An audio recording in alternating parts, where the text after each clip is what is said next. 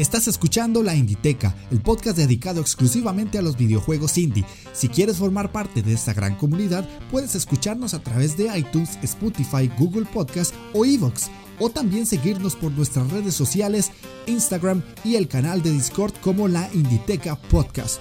Únetenos y forma parte de esta gran pasión de los videojuegos independientes.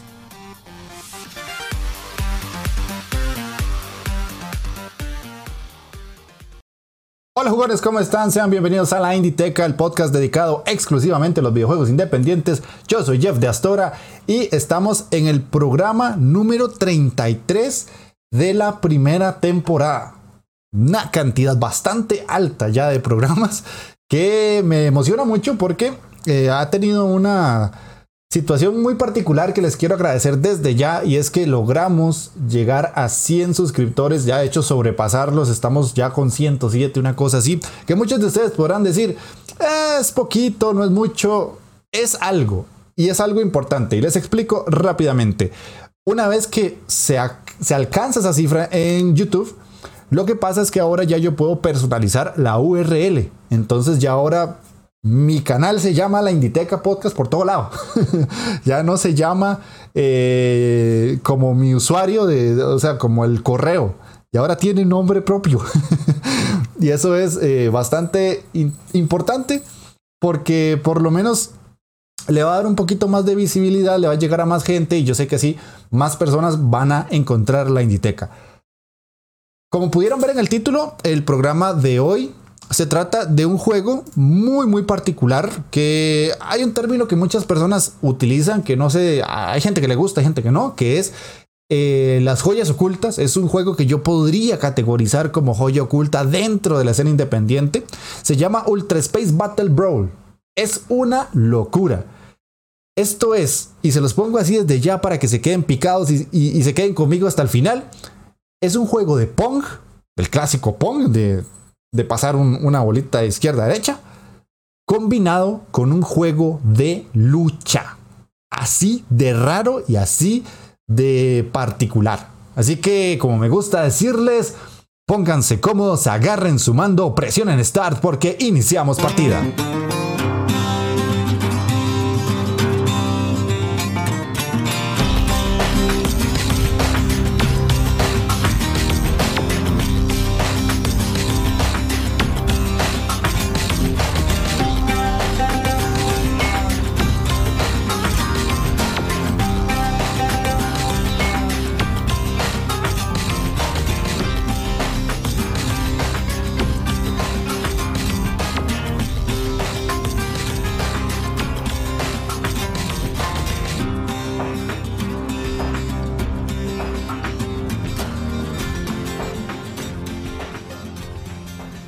Para dar inicio con el programa de esta semana, tengo que contarles una historia un poquito triste, y es que el programa de hoy no necesariamente iba a ser este.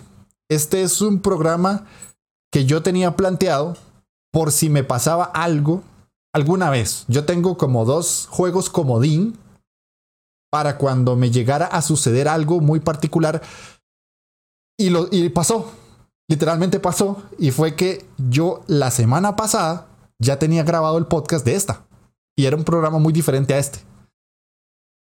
Pero desgraciadamente la vida es lo que es. Y, y yo soy muy ordenado. Soy muy... muy eh, controlo mucho lo que hago. Por lo menos con el podcast. Ya con otras cosas de la vida soy un desorden. Pero con esto trato de ser lo más ordenado posible. Y me sucedió que el archivo se estropeó. El de, el de esta semana, el que tenía que salir, se estropeó. Entonces estoy grabando este podcast con este juego y ahora solo me queda el plan C. Ya tenía el plan B, que es este juego que les traigo, que es muy bueno, por cierto. Y me queda solo el plan C. Espero no tener que usar el plan C hasta dentro de mucho. Me preocupa porque no debería pasarme lo que pasó. Y fue que se me estropeó el archivo así. Se estropeó, no, no pude recuperarlo más. No tenía una copia, no sé. No sé, no sé, si cosas que pasan en Windows, o sea, y en cualquier P C. Eh, pero bueno, tenía que desahogarme y contarles. Eh, ya, ya estoy solucionando lo del programa que se grabó y se estropeó. Bueno, más adelante lo verán. Eh, vamos a hablar de este juego. vamos a pasar a leer comentarios, las noticias y después el análisis. Así que, sin más que agregar, vamos a ir de una vez a los comentarios que me dejaron en el programa la semana pasada del análisis de Battletoads. El primero es de Gon cero cero, que me dice: muy buenas, llevo escuchando tu podcast desde el inicio del verano y es la primera vez que comento. Pero antes, enhorabuena por tu trabajo. Muchas gracias, Gon. Yo jugué en su día a la versión de Game Boy, se refiere al Battletoads de Game Boy, y ni siquiera era mío, pero, lo, pero nunca me lo pasé, aunque desde entonces siempre le guardé cariño. A falta de acabarlo, el juego me está gustando mucho, ya, ya está jugando el, el actual. Es cierto que la historia no dice nada, pero tampoco lo esperaba. Como bien habéis dicho, es una excusa para jugar y al final eso es muy divertido. Me gustó especialmente la variedad de géneros que toca e hizo que se me pasara el tiempo volando. Lo jugué en dificultad Toad, por cierto. Creo que la gran mayoría jugamos así, así que tranquilo. Eso sí, a mí se me atragantó la pantalla que íbamos encima de Jeff. Esto puede sonar como que iban encima mío, pero ya voy, o sea, es que de hecho con Scholz lo hablamos eh, la semana pasada.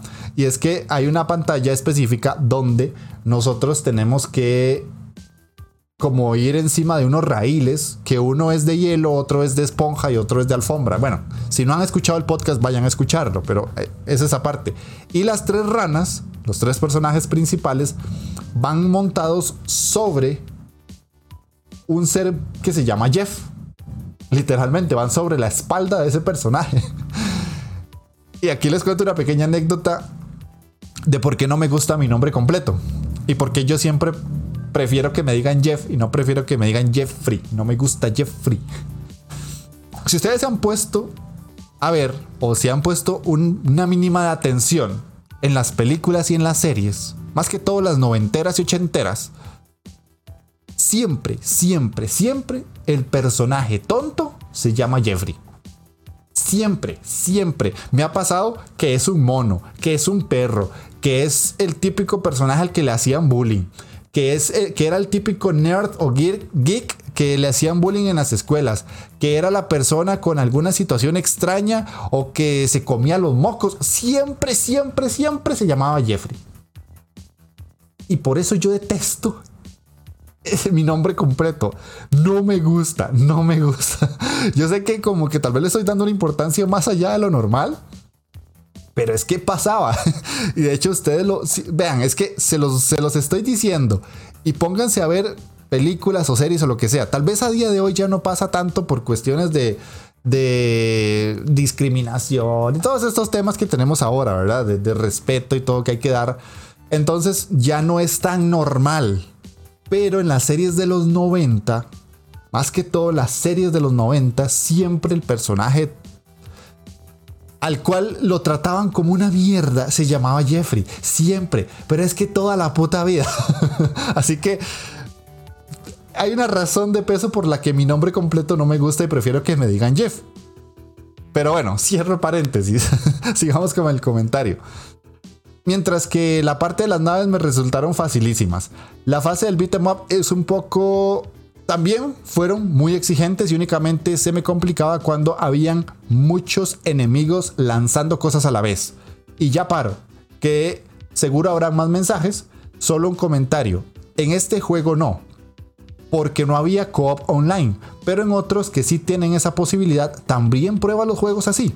No digo acabarte los juegos dos veces, pero sí al menos probarlo en la modalidad, en la modalidad dos jugadores. Un saludo y hasta el próximo podcast. Postdata, empecé el Carrion animado por ti. Bueno, qué dicha que empezaste Carrion, es un juegazo.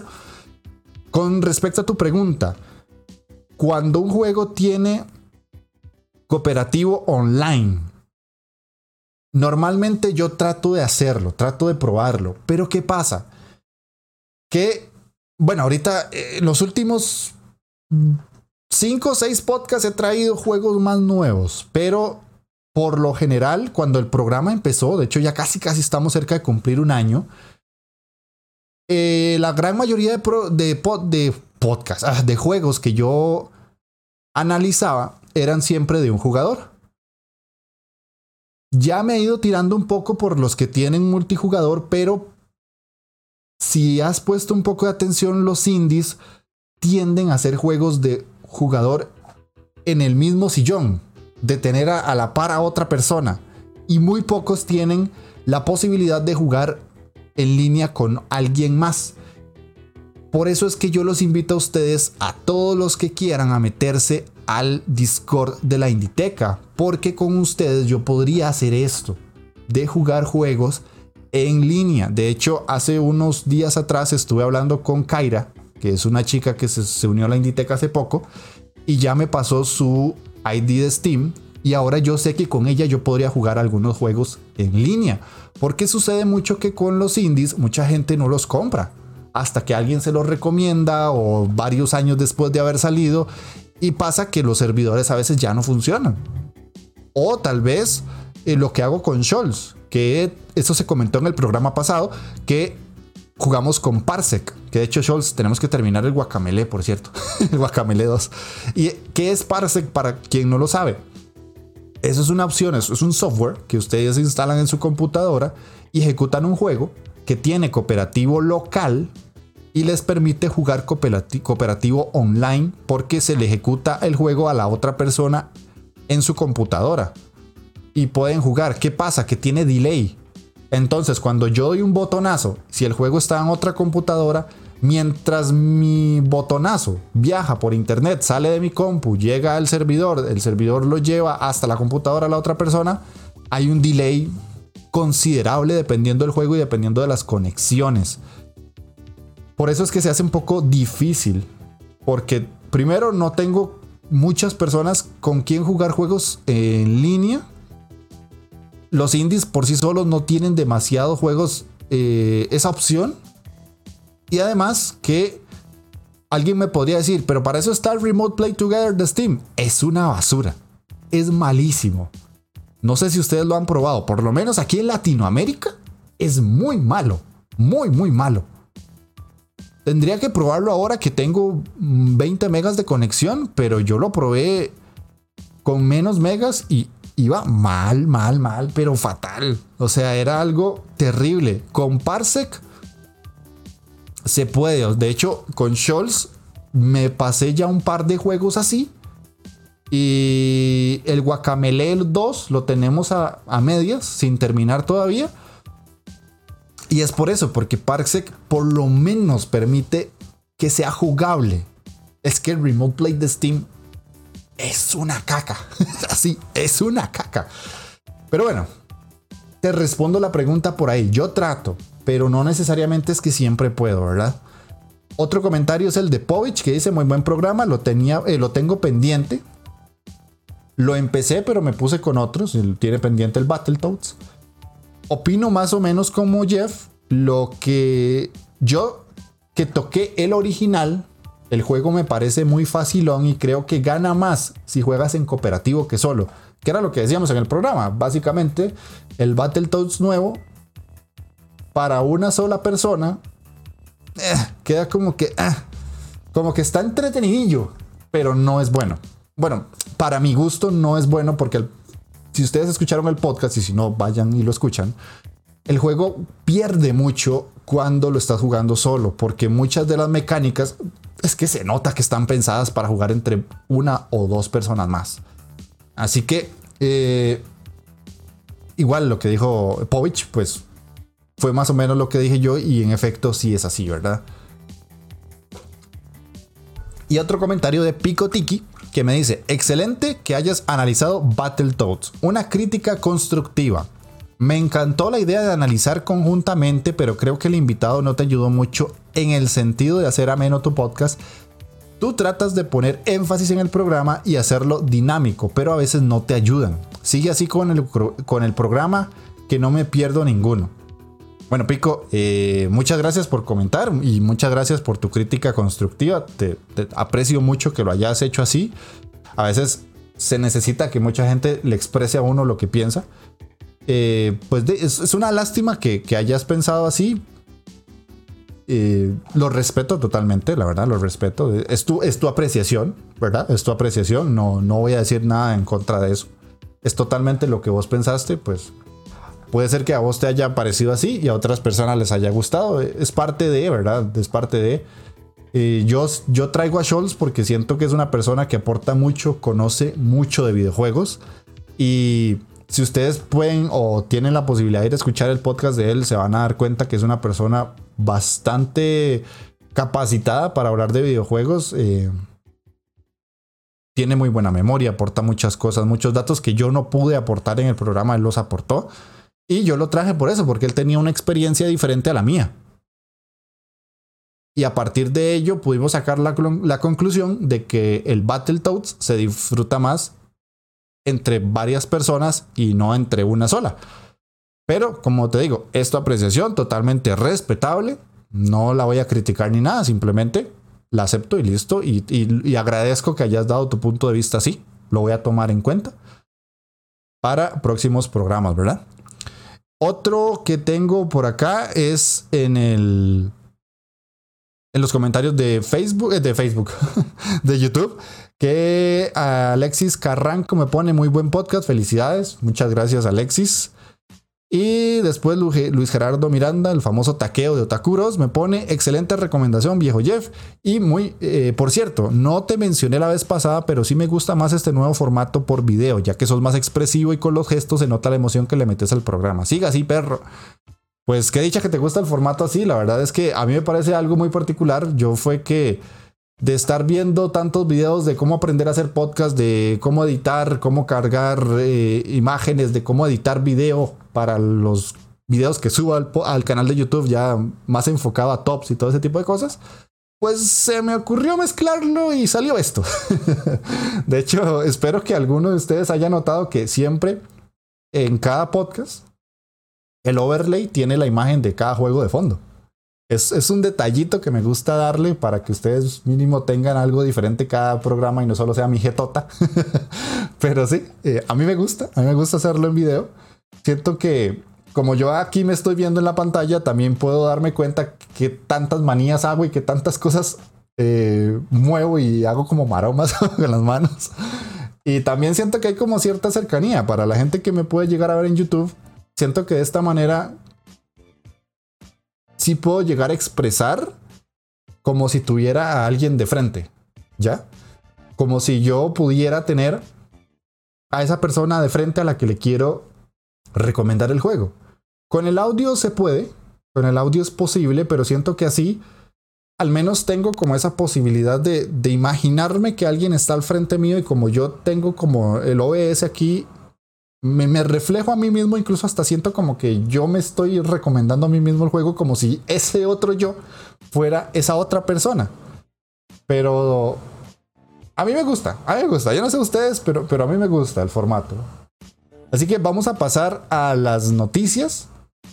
Que esta semana no hay unas noticias muy buenas, pero siento que están coquetonas, están, están coquetonas. La primera de ellas es que Alien Hominid Invasion va a tener una demo disponible en Steam este fin de semana que estoy grabando, doce y trece de septiembre, y el dieciocho y diecinueve de septiembre. Si alguien se pregunta qué carajos es Alien Hominid Invasion, es un juego desarrollado por The Behemoth, que ellos son los creadores de Castle Crashers, Battle Block Theater y Pit People. Esta gente... en el mundo independiente, básicamente, son como los cracks de los cracks. O sea, si ustedes no han jugado Castle Crashers, uy, papá, de lo que se están perdiendo. Uh, Castle Crashers es uno de los mejores juegos para jugar con otra persona que existen en Steam. Desde mi perspectiva, ojo, desde mi perspectiva, es divertidísimo, es gracioso, es estupidísimo. A día de hoy se ve súper bien. Jugarlo en línea parece mentira. Que sea un, viejo, un juego tan viejo y que corra tan bien. No, yo nunca, cuando yo lo pasé hace años, no se desconectaba, no daba tirones, no, nada. Funcionaba perfecto. El Battle Block Theater es otra burrada de juego. Divertidísimo, divertidísimo. De hecho, recuerdo que el, el Rubius en su momento le dio un montón de fama porque es divertidísimo. El Pit People no lo he jugado. De hecho, ni siquiera lo tengo. Tendría que comprarlo.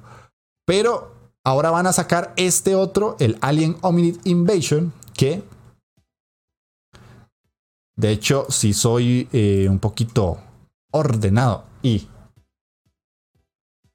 hago lo que debería hacer en el canal de YouTube, ahorita, ahorita, ahorita, ustedes están viendo un gameplay de Alien Hominid Invasion, que es, se nota que el juego es una total locura.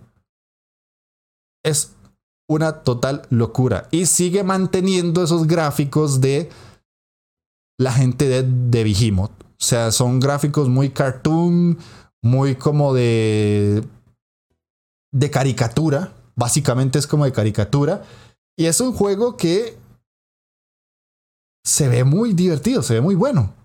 Y entonces ahora vamos a tener estas, esta demo recortada que no, no la entiendo mucho porque solo dos fines de semana es como que, eh, qué culos. Pero bueno, ahí lo tienen. Es, es interesante por lo menos saber que está. Y lo traigo por eso, porque le tengo mucho cariño a Behemoth como es. Estudio de desarrollo, ya llevan muchos años, muchos, muchos años. Por lo menos Castle Crashers fueron de esos indies que cuando salieron en su momento dieron mucho de qué hablar y son hasta cierto punto culpables de que la escena independiente sea lo que es a día de hoy y la gente le tenga el cariño que le tiene a día de hoy. Así que ya saben, tienen este fin de semana que están escuchando el podcast doce y trece de septiembre y el siguiente para poder probar esa demo. Ojalá que lo hagan y ojalá que me dejen en comentarios si la probaron, si les gustó, si han jugado Castle Crashers, si han jugado el otro juego, el, el Battle Block Theater, o si han tenido la oportunidad de, de, de jugar el Pit People, ¿verdad? Así que vamos a pasar a la siguiente noticia, que en este caso es que lastimosamente, lastimosamente, el Kena Bridge of Spirits se retrasa para el primer trimestre del dos mil veintiuno. ¿Cuál era ese juego, Jeff? ¿Cuál era? ¿Cuál era? Bueno, ¿se acuerdan de hace unos meses la presentación de PlayStation cinco? Que hubo un juego que llamó mucho, mucho la atención. Que era de una, de una chica que llevaba como una pelotita negra súper kawaii, toda bonita, y que visualmente se veía muy bien y que uno decía, estos son juegos de nueva generación. Pues es ese. Desgraciadamente, se retrasa para el otro año porque se suponía que iba a salir con el PlayStation cinco y bla, bla, bla, y yara, yara, yara, yara, no sé qué. Pues ahora ya no. Insisto, para la gente que está en YouTube, ahorita está pasándose un tráiler por si no se acordaban cuál era el juego. Y yo, desgraciadamente, es que siempre me pasa, coño, siempre me pasa. Los juegos que más espero se retrasan. No sé por qué, siempre me pasa. Y este, de todo lo que había enseñado PlayStation en su presentación del Play cinco... fue el que más me llamó la atención y ahora se retrasa. No puede ser. No es como que necesariamente me iba a comprar un, un Play cinco por este juego porque va a salir en P C. Pero, ¿verdad? De, llega el punto en el que ahora se, se retrasa. Ya no lo vamos a poder tener hasta el veinte veintiuno, esperando que no se vuelva a retrasar. Ojalá, ojalá. Eso espero. Porque a este sí le tengo mucha atención, eh, le, le voy a poner la, eh, mucha atención porque es un título que yo siento que es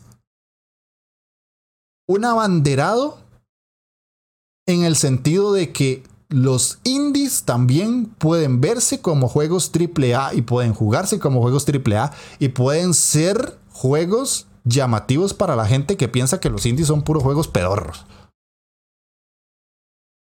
Porque a mí me molesta mucho cuando escucho a alguien que dice, ah, es que son solo indies. O que a, a Sony llegan y le dicen eh, la Indie Station.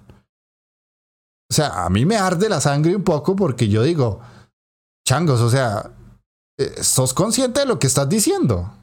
Estás menospreciando el trabajo de otra persona. A mí me gustaría llegar al, al trabajo de esa persona y llegar y decirle, ah, no, pero es que el trabajo que vos haces es, es, es un trabajo de indie. No vale nada lo que estás haciendo. Ese salario que te ganas, eh, cualquiera se lo gana. eso que haces, que tanto te, te cansa, te da dolor de espalda, dolor de cabeza, ah, cualquiera lo hace. Es que a veces hay gente que no respeta los, los videojuegos independientes. Es, es un poquito de... Perdón por el desahogo, pero... Uh, es que a veces... Uh, no sé. Como que yo digo, pucha, no... Porque un juego sea independiente, tiene que quitársele el valor del trabajo de las personas. Es que por eso es que existe la Inditeca. Porque para mí es... sorprendente cómo estudios súper pequeñitos o incluso personas, a una sola persona llega a sacar un juego completo, que hay que hacer la música, la programación, el diseño de personajes, el diseño de niveles, eh, la, la parte de traducción, que buscar un editor, si querés con un editor, que publicarlo en Steam, que pagar lo que pide Steam, que publicarlo en consola. O sea, es una trabajadota. Y hay gente que a veces, ah, es que es un indie, ah, es que es una copia de Mario, ah, es que es una copia de Pokémon, ah, es que es una copia de... Por eso es que también detesto la palabra copia, porque si ya es una inspiración, es gente que le gusta mucho algo y no encuentra algo similar a lo que le gusta o le gustaba de su niñez, de su adolescente, de la adolescencia, y llega y dice, bueno, si no existe, voy a hacerlo yo, o voy a juntarme con un grupo de amigos y lo voy a hacer. Eso en su gran mayoría son indies. O, en, o hay gente que tal vez llegue y dice, no existe algo como esto, voy a crearlo. Cuphead. Ahí les doy el ejemplo más directo de que alguien llegó y se planteó crear algo que no existía en los videojuegos. Cuphead es algo que es único. No por el hecho de que es un plataformas, eh, run and gun, no, porque está usando géneros que ya existen. Pero el planteamiento, el, el aspecto visual, el aspecto musical, todo eso no existía antes de. O sea, sí teníamos las fábulas o caricaturas de los años cuarenta, los años treinta. Pero eso planteado en un videojuego... Mm-mm. Otro ejemplo, Minecraft. Habían juegos con voxels, habían juegos con aspecto pixel art o de otro tipo de juegos, habían juegos de crafting, pero ninguno era Minecraft. Ahí es donde yo voy. Por eso es que existe la Inditeca, insisto. No es el hecho de que yo estoy aquí porque ay, me gustan los indies. No, no. Es porque me gusta darle, darle reconocimiento al esfuerzo y al trabajo de, de grupos de personas o de personas solitarias que se amarran el pantalón y dicen voy a crear un juego, porque no es fácil, no es fácil. ¿Ya? Pero bueno, perdón por el desahogo, pero es que a veces ah, necesito hacerlo. La otra noticia que les quiero comentar es de un juego que acaba de salir, que yo lo estaba esperando mucho, y que básicamente no se habló, pero en ningún lado, de que salió. Solamente salió y ya. Fue como, ah, mira, ahí estás. Ya todo bien. eh, se llama Bounty Battle. Y ahorita les explico porque nadie está hablando de este juego. Básicamente es porque salió del ojete. ¿Qué es Bounty Battle? Bueno, Bounty Battle es un juego brawler. Sí, como Smash Bros. Es un brawler de personajes indie. De puro, puro personaje indie. Están personajes de Flint Hook, de Guacamelee, de... Eh, ¿Cómo se llama esto? Nuclear Throne, Dead Cells, Blasphemous... Bueno, son, es una rejunta de muchos personajes de juegos independientes en un juego brawler. En su momento, cuando el juego salió a la luz, cuando se mostraron todos los trailers y todo lo relacionado con el juego, llamaba mucho la atención y mucha gente lo quería ver, lo quería jugar y un montón de cosas. Y salió hace dos días, ya está comprable en Steam. De hecho, ahorita la gente que está en YouTube puede estar viendo un tráiler animado. No es el gameplay, pero bueno, es un tráiler animado. El juego ya está comprable. y no hay ninguna noticia en ninguna web. O sea, lo encontré en la web de P C Master Race. que, que yo como, ¿por qué me salió aquí? ¿De dónde? ¿Qué carajo? Y me metí a Steam. En efecto, el juego ya se puede comprar. Pero ¿qué pasa? Al parecer el juego salió muy mal. Jugablemente es muy malo. No está tan pulido como uno pensaría. Y al parecer solo es una rejunta de personajes maltratado. Y en el, en el sentido de ambas formas de ver el, el término maltrato. Eh, está maltratado desde el punto de vista gameplay. O sea, que se planteó mal. Y está maltratado en el sentido de que no se planteó como con el respeto, podría decirse, que merecen los personajes. Y ahí es donde uno dice, changos, changos, así de sencillo. Porque ya duele ver que un juego que tenía tanto potencial no salió como debía. Yo no lo he probado, no lo he jugado, salió hace dos días, básicamente no me da todo, no, o sea, y me di cuenta hoy antes de grabar. Así que no me di el chance de jugarlo. Puede ser que a mí me guste, pero por lo que estoy viendo en trailers, changos. Solo voy a decir changos, por no decir palabrotas en YouTube, porque no es esa la que quiero decir. Pero bueno, eso es básicamente por la sección de noticias. Y la otra, que es una noticia barra para la gente que le gusta esto nada más, es que en estos momentos, del doce al veintiuno de septiembre, se está llevando a cabo la PAX Online. La PAX es un evento que se hace todos los años, donde se muestran muchos juegos indie. Y ahorita se está llevando a cabo en Steam. ¿Qué pasa? Que en Steam, por alguna razón que no entiendo, si ustedes entran a la página de Steam, no se ve, no está. Así, no está, no se encuentra. ¿Cómo me di cuenta yo que se está llevando a cabo la PAX en estos momentos?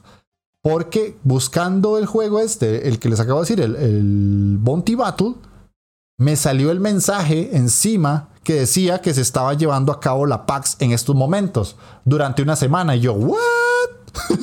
¿Y usted qué? ¿Por qué no me avisaron? ¿Por qué Steam no lo muestra? Bueno, vean, vean el maltrato que se le da a los indies. Por eso les digo que a veces necesito desahogarme. Bueno, ¿qué es lo más importante de todo esto de la PAX? Lo primero, y creo que estas son cosas que solo locos como yo vemos, hay conferencias con desarrolladores mientras ellos están jugando y, y les, eh, nos explican los juegos, el proceso de desarrollo y todos los temas relacionados a lo que se está dando en el mundo independiente. ¡Ay! Se me salió el gallo ahí. El gallo Claudio. Y lo otro es que están dejando jugar varios juegos a modo de demo. Yo estos demos casi nunca los juego, sinceramente. O sea, tengo tantos juegos por pasar a día de hoy que estos demos nunca los pruebo. Pero bueno, para que sepan, ustedes van a tener varios demos gratuitos para la gente que está en YouTube. Ahorita estamos viendo la página de la PAX. Y hay varios juegos que ustedes van a ir pasando por ahí y van a ver que tienen demo. Por ejemplo, uno de los más llamativos para este año, que es Pumping Jack. También está una demo jugable de Not for Broadcast, que ese es otro de los indies como más llamativos. El del Alien Hominid, que les acabo de decir, tiene un demo ahorita gratuito. Eh, así, varios. O sea, no, tampoco voy a nombrarlos todos porque se me hace eterno. Pero si están en YouTube, ahí los están viendo. Tiny Shot, Overloop, Non Guns, que es, es, ha tenido demos durante todo el año. Eh, no sé, no sé, son, son muchos. Pero bueno, ahí, ahí ustedes tienen para escoger por si quieren jugar Danger Scavenger, Plotter, eh, Plotter Pals. Bah. Ahí vamos. Son bastantes, son bastantes. Y básicamente eso sería por la sección de noticias. Así que vamos a hacer una pequeña pausa para ya entrar al análisis de el Ultra Space Battle Brawl. Guerreros, futbolistas, espartanos, brujas, aliens, pilotos, ángeles, demonios, vampiros, asesinos, superhéroes, soldados, exploradores, ladrones, fontaneros. Todos ellos convergerán en un podcast semanal en el que hablarán de su gran pasión, los videojuegos. GameEdge F M, videojuegos en clave social. Ok, ahora sí vamos a entrar con el análisis de este juego que se llama Ultra Space Battle Brawl. Es un nombre bastante largo. De hecho, una vez lo hablamos cuando entrevisté a Cosas de Chicas Gamers, así se llama el programa. Y ellas me decían a mí que uno de los grandes problemas de la industria independiente del videojuego es que muchas veces escogen nombres súper complicados de recordar. Y este es un ejemplo perfecto. Yo se los dije a ellas, yo creo que ese día. Y cuando les dije el nombre fue como, ni conocemos el juego y no sabemos de qué nos estás hablando. Porque está, es un nombre muy largo, o sea, Ultra Space Battle Brawl. Mientras que Super Smash se llama Super Smash o Smash Bros. Cortito, conciso y al punto, papá. Mientras que este es como que uh, un poco largo y un poco complejo de recordar. Está como la, la parte corta, decir el nombre es como, sería como U S B B, pero eh, nadie se va a acordar de ese nombre, seamos sinceros. Si ya es difícil Ultra Space, bla, bla, bla, el, el U S B B, o sea, como que no, ¿verdad? No, no pega, no pega.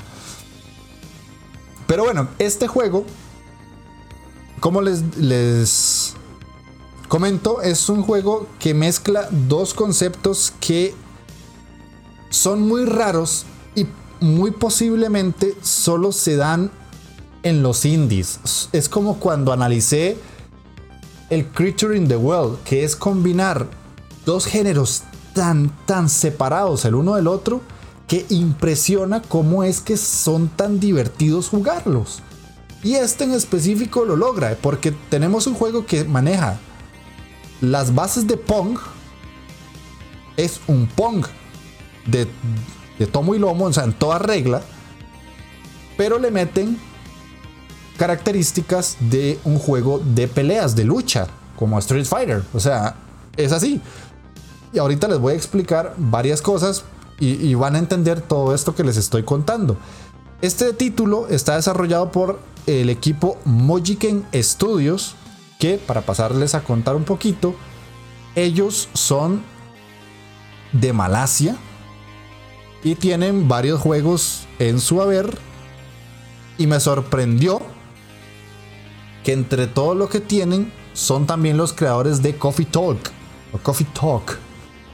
Dice Talk, si no me equivoco, la L no suena mucho. Son los creadores de Coffee Talk. Y además están haciendo When the Past Was Around, que es uno de los indies que más le tengo ganas de este año. Sale a finalitos de, de septiembre, así que con ese top diez de los mejores juegos indies de septiembre, péguenle en el ojo. Lo van a ver por ahí.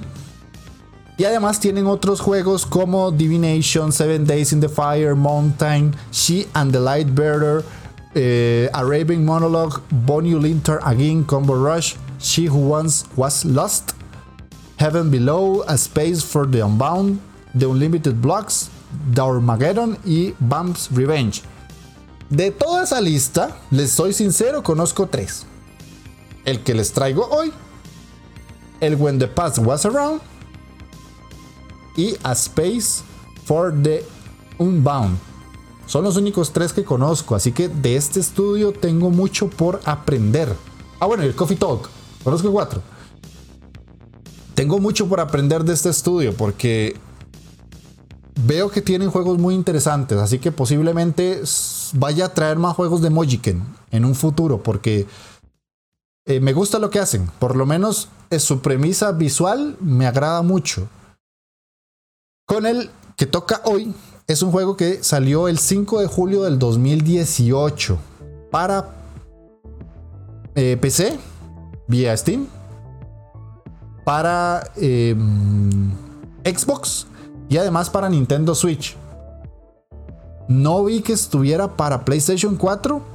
Puede ser que vaya a salir en un futuro no muy lejano o lo que sea, pero de momento está para esas plataformas. Yo inicialmente lo jugué en Switch y creo que en su momento lo llegué a comprar como a tres, cuatro dólares en una rebaja. Es un juego que por lo general en rebajas de Switch ustedes lo van a ver muy barato, y por lo que vayan a pagar lo vale totalmente. De una vez se los digo, eso va en conclusiones, pero porque lo van a ver rebajado de precio muchas veces, muchísimas veces.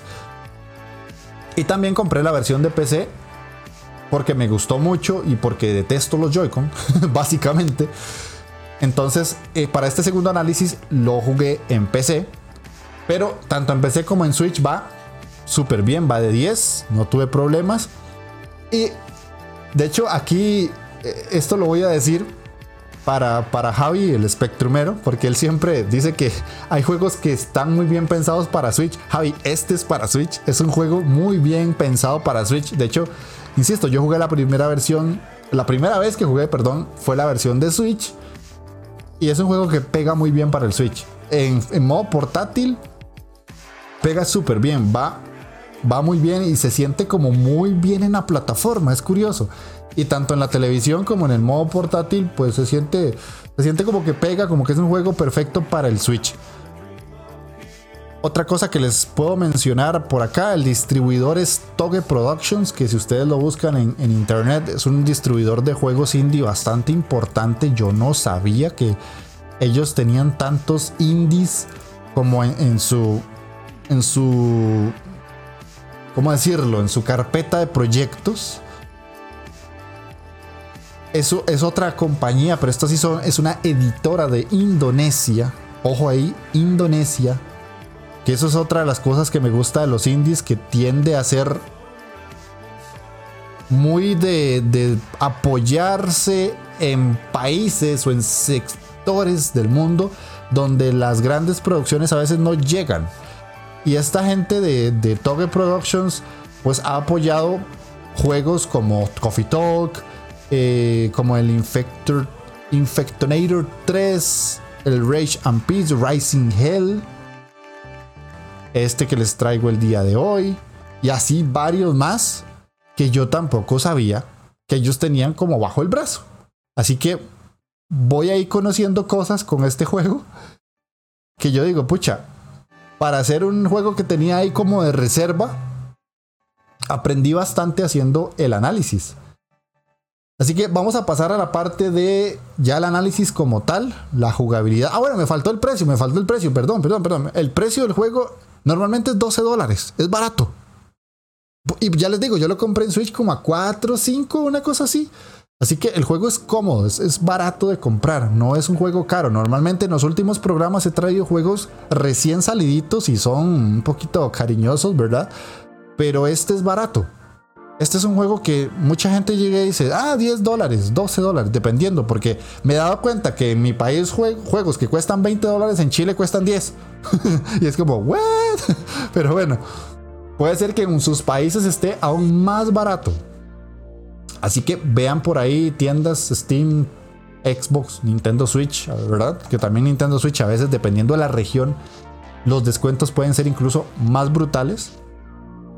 Y vamos a pasar al análisis como tal, ya la parte de jugabilidad, que yo ayer estaba viendo un poco el análisis de del, del Battletoads, perdón, y muchas veces en el video se ve que yo vuelvo a ver hacia abajo y se ve como muy feo, porque parece como que estoy haciendo algo extraño. Y es que les voy a mostrar, este es mi cuadernito de... de análisis, o sea, yo aquí llevo todos mis análisis. Aquí no, pues no se va a ver en la cámara mucho, creo, por la luz. Ahí, ahí más o menos se ve la letra. Ahí está todo lo que yo escribo, todos los análisis. Ahí se ve, ahí se ve, ahí se ve. Todos los análisis, o sea, esto es letra mía. Y por eso es que se ve como que me agacho a veces y se ve un poco extraño. Y es que yo tomo notas y aquí está todo lo que yo les digo. Entonces vamos a ir a la, al análisis del, del juego. Lo más particular de todo es esa mezcla de géneros donde uno dice, pucha, ¿cómo mezclaron el hecho de un Pong con juegos de pelea? ¿Verdad? Eso es como curioso. Y es que desde el inicio ya uno nota como esa sensación de que la mezcla está muy bien pensada, porque Tenemos varios personajes y como buen juego de peleas que se, que se respeta, cada personaje tiene su historia, que en sí es una historia eh, sencilla, básica, nada como muy eh, elaborado, pero es una justificación para poder vendernos este tipo de, de juego tan peculiar, ¿verdad? Tan extraño y tan particular. Entonces, como buen juego de peleas, si ustedes han jugado Street Fighter, si han jugado King of Fighter y empiezan el modo historia, siempre les narran un poquito, un pedacito, dos minutos, cinco minutos a lo mucho, de la historia del personaje, cuál es su motivación, quién es, de dónde salió, de dónde proviene, todo ese tipo de cosas. Y así, cada uno de los personajes de este juego tiene su propia historia. Entonces les voy a contar una de los diez personajes que tiene el juego, porque nosotros tenemos a un personaje que, que se llama Yawarni, que vendría siendo como el personaje principal, y él es un huérfano que en su momento, cuando era un poco más joven, llega a un orfanato, y en el orfanato el tipo se vuelve loco y empieza a pegarle a todos los demás niños del orfanato hasta llegar al punto de ser como el mandamás. El que dice: aquí la ley se respeta y la ley soy yo, papá, y si usted quiere ser la ley, venga, y nos damos de manazos a ver quién es el más fuerte, y el más fuerte es el que va a liderar todos estos chamacos.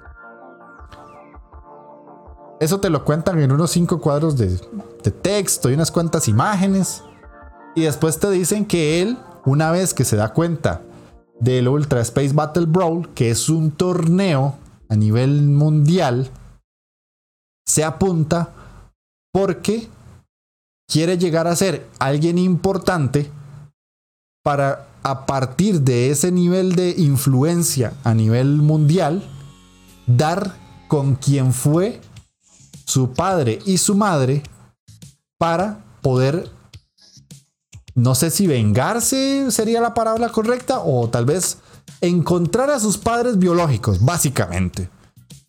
Ya lo que hará después de eso es otra, es otra cosa, es otra, es otra situación, ¿verdad? El juego no, no te lo narra así, pero te pone eso como antes de que empiecen los combates. Y ya, después de eso empezamos a combatir. Y así cada uno de los personajes, con sus peculiaridades y sus características, tiene su historia particular. Básicamente ese es el modo historia. El juego tiene diferentes tipos de, de juego, pero en el modo historia, que es como el específico para un jugador, eso es lo que nos narra y eso es lo que nos cuenta.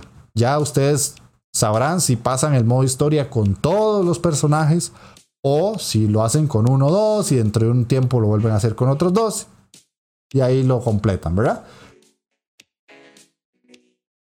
Después de eso tenemos que pasar a la jugabilidad, porque el, el juego en sí no te cuenta nada más de historia, más allá de que conforme vas avanzando, te, digamos que tienen sus piquecillos, igual como cualquier juego de lucha, como que tal vez un personaje tiene cierta relación con el que estás utilizando y, te, y le dice: ah, no te esperaba en este lugar, ¿cómo has crecido? Algo así, ¿verdad? Algo así, casi siempre pasa, es, es como lo más natural. Pero el juego en sí donde brilla es en el apartado jugable, y es donde más yo puedo sacar análisis. El, el juego en sí, eh,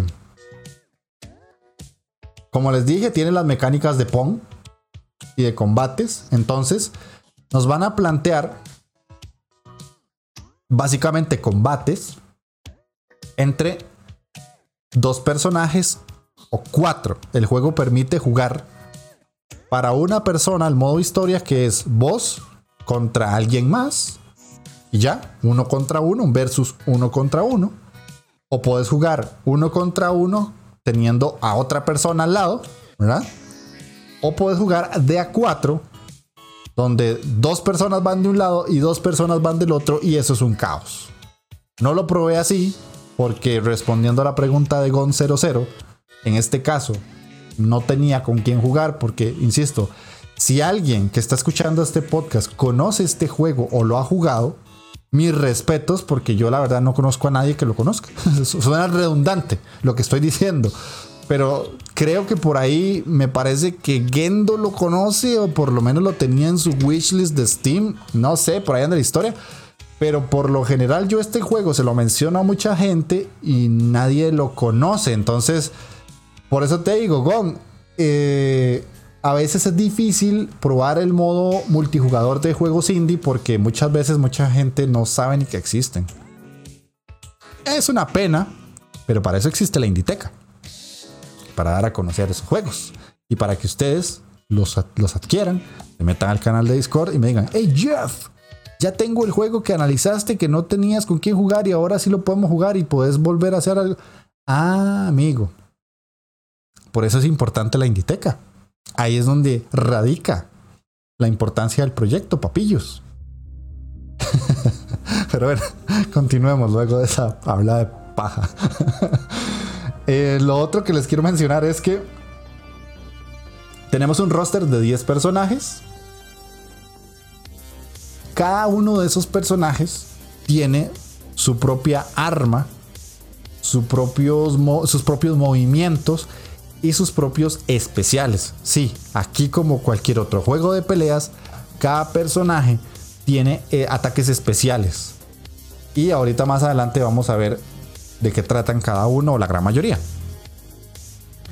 Cada personaje en sí tiene como su propio feeling, digámoslo así. Para los que están viendo el video y pueden ver ahorita el overlay, van a ver que hay dos personajes que se ven muy bien, que uno es un señor muy bigotón, muy fornido, muy musculoso, y por otro lado se ve un niño con un bate. Así son los personajes. Los personajes están basados en la cultura de los ochenta de Japón. Entonces vamos a tener estereotipos de la época como el típico yakuza, el macarra, ¿verdad? El, el típico yakuza ochentero, con su piruchote, con su gabardina. Eh, vamos a tener eh, un niño básico de Japón, o sea, el aspecto de un niño, el, el famoso geek de su momento. Vamos a tener el salaryman con calvicie y, y con cara de cansado. Vamos a tener a la colegiala típica con su traje marinerita. Y así, diferentes estereotipos de personajes de ese entonces, muy bien representados. Yo siento que es muy agradables a la vista y cada uno muy particular. Y así como tienen su aspecto diferente entre cada uno de ellos, tienen sus ataques, tienen sus poderes y tienen sus armas. Este juego, como les digo, es como si fuera un Pong. Y nosotros, si ustedes, creo que la gran mayoría que está escuchando este podcast sabe que es Pong, y si no, Pong es el juego súper antiguo y súper ultra conocido, donde básicamente hay que golpear una bolita de izquierda a derecha y hay dos palitos que suben y bajan, y la idea es que la bola nunca salga, ¿verdad?, de la pantalla, y tratar de controlarla para que rebote en las paredes y en esas barras que nosotros tenemos para que vayamos sumando puntos. Pero este juego le da un girito, y le da un girito muy interesante. Los personajes tienen armamento para golpear esa bola, que es como una especie de disco flotante, y la idea, en lugar de hacer que, la, que el disco o la bola, como quieran llamarle, nunca salga del rango de la pantalla, la idea es golpear unos cristales que están ubicados al final de cada pantalla. Así que voy a poner en este momento un gameplay para la gente que está viendo el podcast en YouTube, para que se dé una imagen de cómo es, porque es importante, por lo menos para ahora que lo estoy explicando. Para la gente que lo está viendo, que lo está escuchando, voy a tratar de ser lo más detallado posible. Tenemos un personaje uno frente al otro, ¿verdad? Y detrás de cada personaje hay un cristal. El cristal va a tener diferentes formas y tamaños. En algunos casos va a ser del tamaño total del borde de la pantalla. En otros casos va a tener forma de rombo o va a estar ubicado en cada una de las esquinas que nosotros tenemos que defender. Entonces, si en Pong la idea era que la bolita nunca saliera, porque si salía perdíamos una vida, en este juego lo que importa más bien es que la bola sobrepase al rival y pegue en el cristal, y al pegar en ese cristal le bajamos puntos de vida al enemigo, y el enemigo siempre va a tener cinco puntos de vida según el cristal. Entonces, si logramos que nuestra bolita le pegue cinco veces al cristal del enemigo, vamos a tener la posibilidad de que le ganemos el combate. Espero haberme explicado bien, porque es una mecánica tan particular que es un poco curiosa y hasta cierto punto eh, difícil de explicar en audio, ¿verdad? Entonces, ¿dónde está la delicia del juego? ¿Por qué lo traigo y por qué me llama la atención y por qué se los quiero presentar? Sencillo, muy fácil. Es una locura jugar esto. Y no me imagino jugar esto entre cuatro.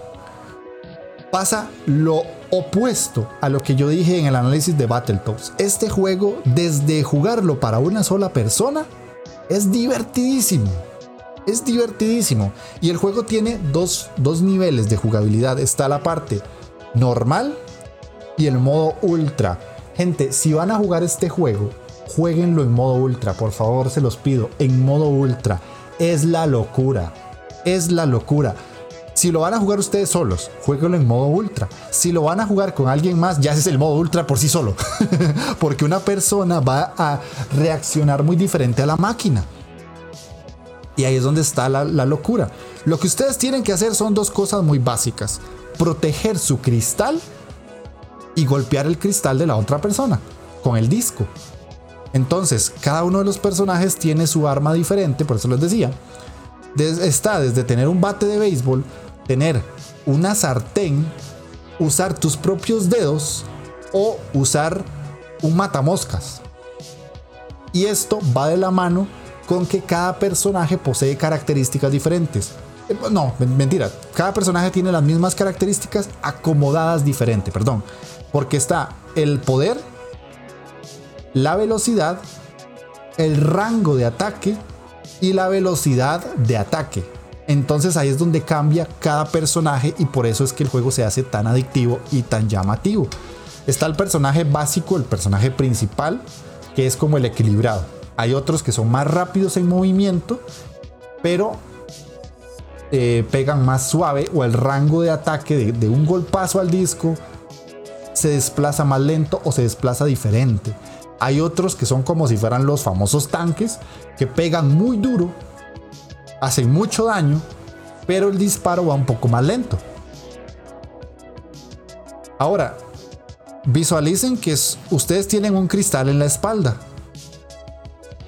Y es como jugar quemados, pero en lugar de que los quemen a ustedes, lo que queman es el cristal que tienen atrás. Entonces ustedes tienen que protegerlo. Ese cristal tiene escudos, y esos escudos van a ser esto es un detallazo muy bonito del juego. Van a ser pequeñas caritas de su personaje, del que están manejando. Son pequeñas, pequeñas caritas del mismo personaje que ustedes están manejando. Entonces esos escudos ocupan recibir dos golpes para desvanecerse y a partir de ahí dejar desprotegido el cristal. Cuando nosotros vamos a tener un cristal que es del tamaño total de la pantalla de forma vertical, vamos a tener un montón de caritas protegiendo ese cristal, pero como es tan grande es más fácil pegarle. En otras pantallas los cristales van a ser más pequeños, van a estar rodeados de forma circular por esas caritas y se hace un poco más complicado, y a veces se mueven de arriba abajo o a veces están ubicados en las esquinas y ya se hacen un poquito más complicados. Eso es otra de las tantas cosas divertidas que tiene el juego, porque no siempre es el mismo combate. En algunos casos va a variar. Tiene varios guiños a los juegos de peleas como la famosa pantalla de sumar puntos, como en el Street Fighter que tenemos que golpear el auto. Esta tiene una parecida, ahí el guiño guiño, ¿verdad? Y hay otra donde en algunos casos nos van a poner a combatir en desventaja, tal vez nosotros contra otros dos personajes, y esos dos personajes van a poder combinar sus ataques y nos van a hacer la vida imposible. Si lo juegan en modo normal, lo van a pasar rápido. Es un juego que se pasa tal vez en cuarenta minutos. Si lo juegan en modo ultra, ¡ay papá! ¡Ay, papaya de Celaya! Les va a costar más, pero lo van a disfrutar más. Créanme, si lo juegan solos, créanme que lo van a disfrutar más. Un momentito, voy a tomar agua. Porque en, en modo ultra, jugando solo, la máquina es bien, bien tramposa. Pero tramposa en el buen sentido, porque no necesariamente es que es totalmente imposible ganarle. No, sí se le puede ganar. El detalle es que te va a costar más y vas a sentir el hecho de que la táctica del juego se hace cada vez mejor. Los botones que vamos a tener que utilizar son muy, muy pequeños, muy, eh, muy pequeños, muy pocos. Y es que con el análogo vamos a hacer que el personaje se mueva arriba y abajo. Ah, otra cosa que se me olvidó comentarles. Y es que el personaje en sí está como flotando en el aire. No está caminando sobre el suelo, está flotando en el aire. Como si fueran las barras de Pong, ¿verdad? Que las barras de Pong se suben de arriba abajo, arriba abajo. El personaje puede hacer eso, pero no solamente se mueve de arriba abajo, sino que se va a mover de arriba abajo, adelante, atrás, derecha, izquierda, todo. O sea, en trescientos sesenta grados se puede mover. Entonces, ustedes pueden hacer tácticas muy ofensivas, como que golpean el disco y se van detrás de él para que cuando llegue cerca del cristal del enemigo volver a golpear y golpear y golpear y golpear y golpear hasta que le bajen los cinco puntos de vida. Pero eso los puede dejar descubiertos, y si el disco pasa por detrás de ustedes, están fritos. Ahí es donde está la dinámica del juego, ahí es donde está lo interesante y ahí está lo, lo, lo divertido. Porque ustedes tienen que pensar muy bien en si ser agresivos o si ser defensivos o si estar en el medio, o si, dependiendo del tipo de personaje que utilicen, dónde usar el combo, dónde usar la ultra, lo que sea. Porque todo esto va eh, de la mano con que cuando nosotros golpeamos el cristal del enemigo o nos golpean nuestro cristal, vamos a llenar una barra de especial. Y ahí es donde cada uno de los personajes cobra sentido. En el, en, el, en el momento en el que puede sacar sus especiales, ¿verdad? Y para esto voy a leer un poco acá, porque hay personajes que cuando sacan el especial tienen la habilidad de, no voy a decir la de todos para dejarles un poquito de, de intriga.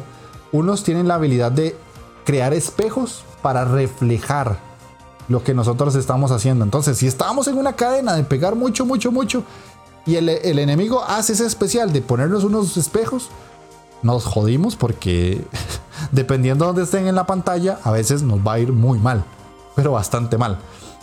Lo otro es que tal vez otros tienen la capacidad de sacar un segundo disco. Entonces ya no vamos a tener que golpear uno, sino que vamos a tener que golpear dos.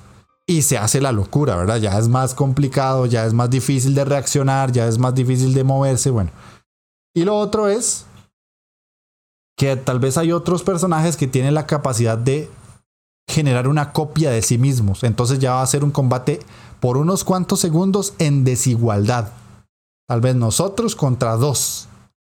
Y ya se pone más, más cochinón, ¿verdad? Ya, ya se pone más, más, más difícil. Y ya todo se vuelve un poco más complicado por una cantidad de segundos. Ahora, ¿cómo se maneja? Bueno, como les digo, Eh, ustedes tienen la capacidad de moverse en todas las direcciones habidas y por haber. Es un juego en dos D, que eso quede claro para los que no vieron el video en YouTube. Y con el botón X, o con el cuadrado, para que se ubiquen rápido, ustedes van a golpear ese disco, ¿verdad? Es, es simplemente golpearlo, como, como batear una bola de béisbol. Es exactamente esa mecánica. Y además, con el R dos o el R T, ustedes van a poder teletransportarse por unos segundos para viajar más rápido y poder defender o atacar más rápido según la posición del disco.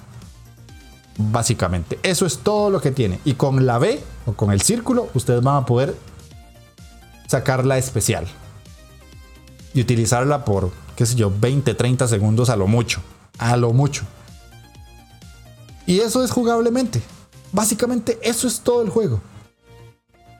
Y ya les digo, es súper, súper divertido. Y es un juego que yo descubrí por estar viendo la tienda de, de Nintendo Switch, el eShop, que me metí a ver que habían descuentos cuando recién lo había comprado y no tenía casi juegos, y me lo topé así por ahí un día de estos y fue como, ¿qué es esto tan loco? Y cuando ya lo jugué, lo disfruté mucho, mucho, mucho, pero bastante. Entonces yo en ese momento el podcast no lo tenía como tan definido, no, no había todo esto que ustedes ya tienen, que video, que podcast cada semana, antes era cada quince días, y además que no tenía el canal de YouTube, o sea, nada de eso existía. Entonces yo iba como a mi ritmo y este juego nunca lo analicé. Y ahora esto que, que yo dije, bueno, si en algún momento llega a pasarme algo, este juego lo voy a sacar para analizar, porque tiene que conocerlo, o sea, la, la gente tiene que conocerlo. Y bueno, y desgraciadamente el podcast que tenía que salir esta semana no pudo salir porque se me estropeó el, el, la grabación. Era, el podcast de esta semana era otra cosa totalmente diferente, era una entrevista y el archivo se estropeó, simplemente se estropeó, no sé, de, no lo pude recuperar. Y, y yo soy muy cuidadoso, soy muy ordenado, soy... No sé qué pasó y, y no sé, simplemente nos... De, ¿no? Cosas que pasan, ¿verdad? Windows siendo Windows, Premiere siendo Premiere, lo que quieran. Y entonces ya pude traer el, este juego porque yo tenía que traerlo en algún momento. Tengo otro guardado que también es como el plan C. De hecho, ahora ese plan C pasó a ser el plan B y ahora estoy sin plan C. Tengo que volver a tener un plan C porque no me gusta estar así como que sin tantas opciones de, de backup. Pero este es un juego súper divertido. Y ya les digo, si tienen la oportunidad de jugarlo con otra persona, háganlo. Háganlo, en serio, porque les va a parecer una locura. Una locura totalmente. Entonces, vamos a pasar al apartado musical, que tiene una de las particularidades que más me llamó la atención, y es que el juego en sí, la música está compuesta por Manami Matsumae, que ella es la encargada de componer la banda sonora de Mega Man, el de mil novecientos ochenta y siete, y además el Mega Man diez. Y no solo eso, ella ha seguido trabajando en la industria de la música del videojuego y colaboró en Shovel Knight, en algunas de las canciones de Shovel Knight. No es que las hizo todas ella, sino que junto con el compositor de Shovel Knight estuvo trabajando en una de las, de las tonadas de, que escuchamos en ese juego, y ella trabajó en este específicamente. Este sí es totalmente de ella. Y musicalmente el juego en sí es muy muy bonito. La banda sonora es muy de juego de peleas, de dos D. Suena como muy cañera en algunos casos, o en algunos otros muy electro, o en algunas otras situaciones tiende a ser una música muy alegre, ¿verdad? Y la gran mayoría de canciones van a ir cambiando según el tipo de personaje al que vayamos enfrentando. Por lo menos en el modo historia, claramente, ¿verdad? Si están jugando con otra persona pueden poner varias canciones al mismo tiempo. Pero la idea es esa, que cuando nosotros vamos cambiando de personaje, el escenario no cambia. Como en los juegos de pelea, que por lo general siempre hay como destinos. Y está, qué sé yo, Egipto, Brasil, Japón, Estados Unidos, España. Aquí no, aquí siempre es la misma pantalla. Pero lo que cambia es la música, dependiendo de qué personaje estemos enfrentando.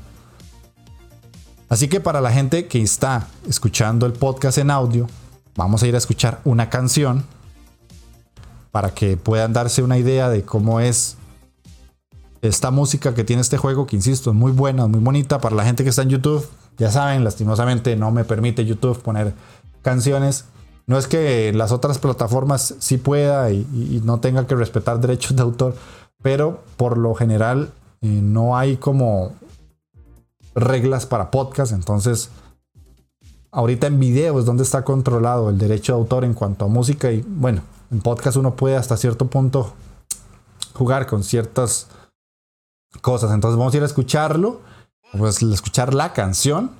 Y ahorita regresamos con la parte de jugabilidad, de, perdón, la parte visual y las conclusiones.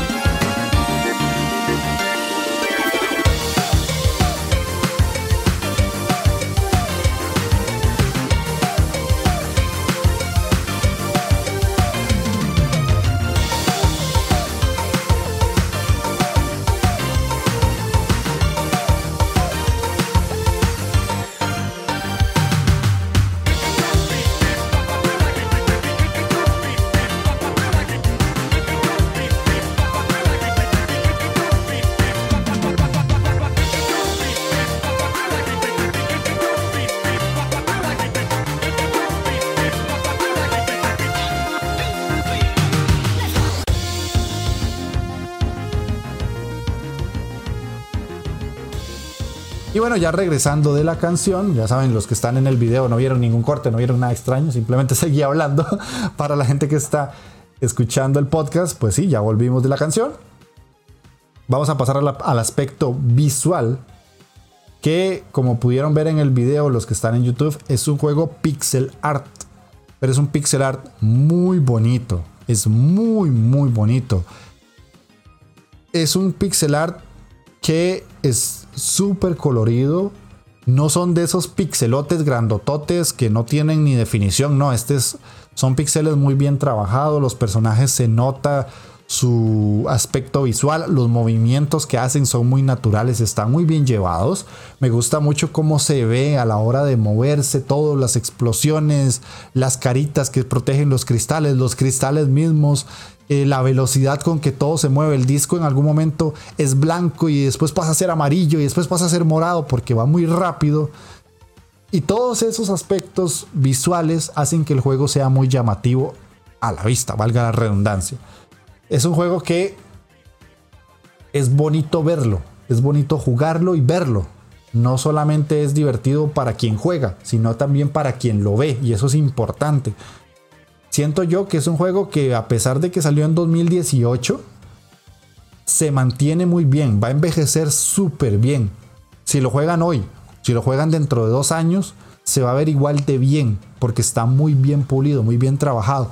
Eh, como les digo, los personajes con su aspecto ochentero japonés llaman mucho la atención, se ven muy bien. En las cinemáticas utilizan la misma técnica, entonces no es como que se vea como de una manera u otra, como en algunos juegos que se ve de una forma novela visual y en la otra ya se ven los personajes ahí pixeladillos chiquititos que no pegan nada a veces. No, en este todo lo mantienen en la misma línea, todo se ve muy bien, todo se ve bastante entretenido. Cuando tenemos que leer texto, el texto está bien, está grande, no es como un texto súper chiquitito. Tuvieron cuidado en eso. Utilizan muchos colores, es un juego muy colorista. Y ya les digo, como nosotros vamos a tener que estar siguiendo una estela de luz, eh, cuando golpeamos el disco, él va dejando una raya de color. Si, la, si el disco va en amarillo, se ve una raya amarilla. Entonces no es tan difícil seguirlo, porque el juego se ve frenético, pero no, es fácil. De hecho, yo les diría que lo jueguen en, en normal, pasen el modo historia y ya después lo suben al modo ultra. Pero yo sé que hay gente que me escucha que le gusta jugar difícil de una vez, ¿verdad? De Mike. Guiño, guiño, Mike. Entonces, están las dos opciones. Y, y no es difícil de seguir. No es complicado. Entonces les dejo por ahí básicamente el análisis. Eso es todo lo que les podía decir en cuanto a conclusiones. Ya les digo, no soy mucho de usar el término joya oculta, pero este para mí lo es, para todos aquellos que no les moleste, porque sé que hay gente que le molesta, pero no sé por qué, solo es un término. Pero sí es una de esas joyitas indie que a veces, no sé si por el nombre, no sé si por el aspecto gráfico, que hay mucha gente que el pixel art lo hace irse para atrás un poco, lo dejen pasar y están cometiendo un error, porque es un juego barato, divertido, bonito, con buena música, corto y perfecto para jugar con, con los amigos. Es perfecto. Entonces, obviamente ya creo que en todo el análisis la recomendación está más que dada. Ya les digo, como es un juego que salió en dos mil dieciocho, en descuentos lo van a encontrar súper barato. En los descuentos de Steam, los descuentos de Switch, lo van a encontrar muy barato, muy barato. O sea, es que si lo quieren ir a comprar, ya háganlo. Pero si ustedes esperan una rebaja, lo van a encontrar a seis dólares, cinco dólares, cuatro dólares. Y los valen. O sea, los vale totalmente. Ya los vale el, el precio full. Pero en descuento es que es un juego que necesita uno tenerlo y jugarlo y, y pasárselo bien con él. Básicamente. Así que si les gustó el, el análisis, ojalá que lo jueguen. Si lo conocían, déjenme en comentarios eh, si lo habían jugado o no, si lo, por lo menos sabían el nombre, si existía o no, si sabían que era de Malasia. No sé, eh, son de esos juegos en los que yo digo, pucha, aquí es donde el indie vale la pena recomendarlo, porque son de esos juegos que tal vez mucha gente lo ha dejado pasar o ni siquiera sabía que existía, hasta que alguien llega y te dice de su existencia. Entonces, básicamente ese era el podcast de esa semana. Ya les digo, este no era el programa que iba a salir, era otra cosa, pero el archivo se me dañó. No, no, no, no supe qué fue al final, no, no sé, no sé, simplemente no sé, se cerró a Adobe Premiere y pff, se me fue a la, a la, a la mierda todo. O sea, sí, a veces pasan, ¿verdad? Esas cosas. Ahora ya me quedó la lección de que cada archivo que voy a editar le voy a sacar una copia, porque si se pega Premiere y se me va al carajo, ya tengo el backup y no voy a tener que pro- problemas. No sé qué fue, no sé si era que tenía el disco duro muy lleno, no, no sé, no sé. Pero bueno, esperaría yo que ese archivo que se me perdió lo pueda recuperar de alguna manera. Ya estoy trabajando un poco en ver si puedo volver a hacer la entrevista. Pero una, ya había quedado una entrevista muy bonita. Espero que se pueda repetir. Porque es el, el desarrollador que, que quiero traerles es una persona que creó algo que me gustó mucho. Entonces, ojalá que se pueda dar. Y de mi parte decirles eh, que muchas gracias de nuevo por los cien suscriptores en YouTube. Para mucha gente, insisto, puede ser nada, cien suscriptores, pero hey, cien personas a veces no caben en una casa. O cien personas es más que una que un aula o una clase llena. Por lo menos aquí en mi país, las clases universitarias a veces son de veinticinco personas. A mí ya me siguen cuatro clases seguidas juntas. Hey, eso es, eso es un número grande.